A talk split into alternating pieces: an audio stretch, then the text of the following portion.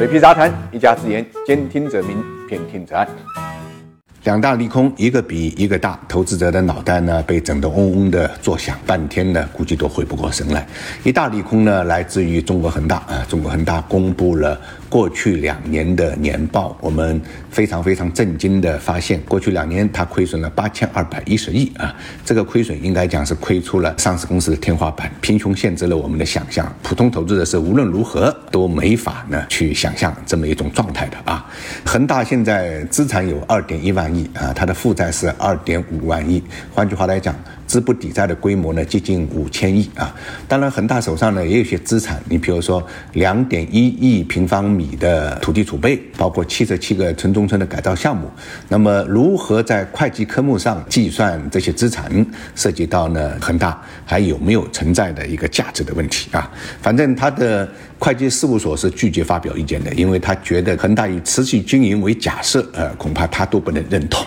啊。对于恒大来讲，公布了年报啊，是为他呃复牌呢启动了一个程序啊。但是对于其他的这个上市公司来讲啊，恒大的这份年报呢，就等于是开启了大家的一个噩梦啊，因为大家很容易产生联想，所以我们看到。港股市场上今天的内地股杀跌的非常厉害，龙湖呃下跌了百分之十啊，碧桂园下跌了百分之七啊，那么融创盘中呢下跌呢也超过百分之五啊，那么这是一个非常非常现实的一个冲击啊，直接导致呢恒生指数啊今天呃下跌的幅度呢呃超过百分之二，这是第一个利空了。那么第二个利空呢就是来自于腾讯控股，腾讯控股的大股东一方面说会持续的持有腾讯的股票，但是另外一方面。呢也表示每年会减持百分之二到三啊，这个消息一出啊，意味着腾讯控股最近啊一段时间来一直呢做的回购这种努力呢，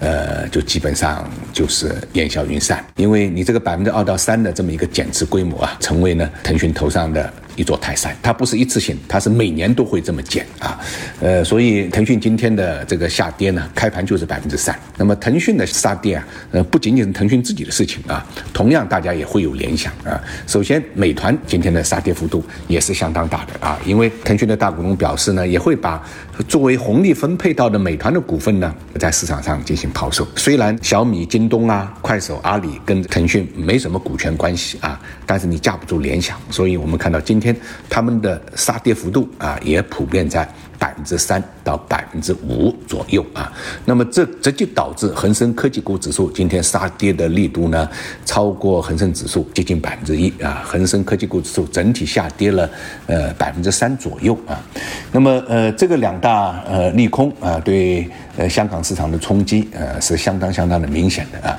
那么香港市场的这么一种呃冲击，那又影响到呢整体外资的这么一个基本判断，所以我们看到今天呢北上。资金啊出现了大规模的一个流出啊，一共流出了八十七亿啊。上海跟深圳呢基本上是旗鼓相当啊。那么这样的情况呢发生在这个 A 股今天跌幅并不算大，个股杀跌呢也不算多，这么一个背景之下，的确是让人觉得有点匪夷所思的。尤其是人民币今天呢还在小幅反弹这种背景下，那么唯一的解释，我想呢就是外资啊对于这个投资策略的一个调整啊，这多多少。多少应该讲还是受到了我们前面讲的两大利空的这么一个拖累。今天从 A 股的角度来讲呢，房地产指数啊不但没有下跌啊，反而还出现了上涨。汽车产业链上涨的呢就更多一点啊。今天普遍回落呃调整的呢还是人工智能和新能源啊，这个前期炒高的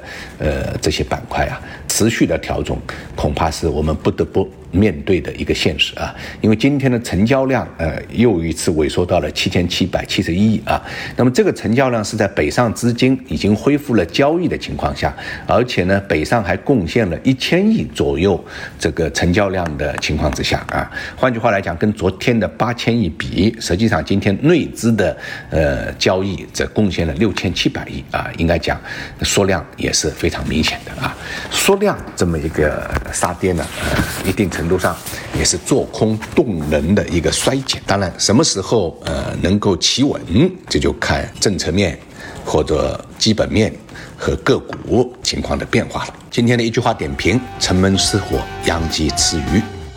想了解每日股市动态的朋友，可以订阅我的喜马拉雅专辑，或者搜索公众号“水皮杂谈全拼”。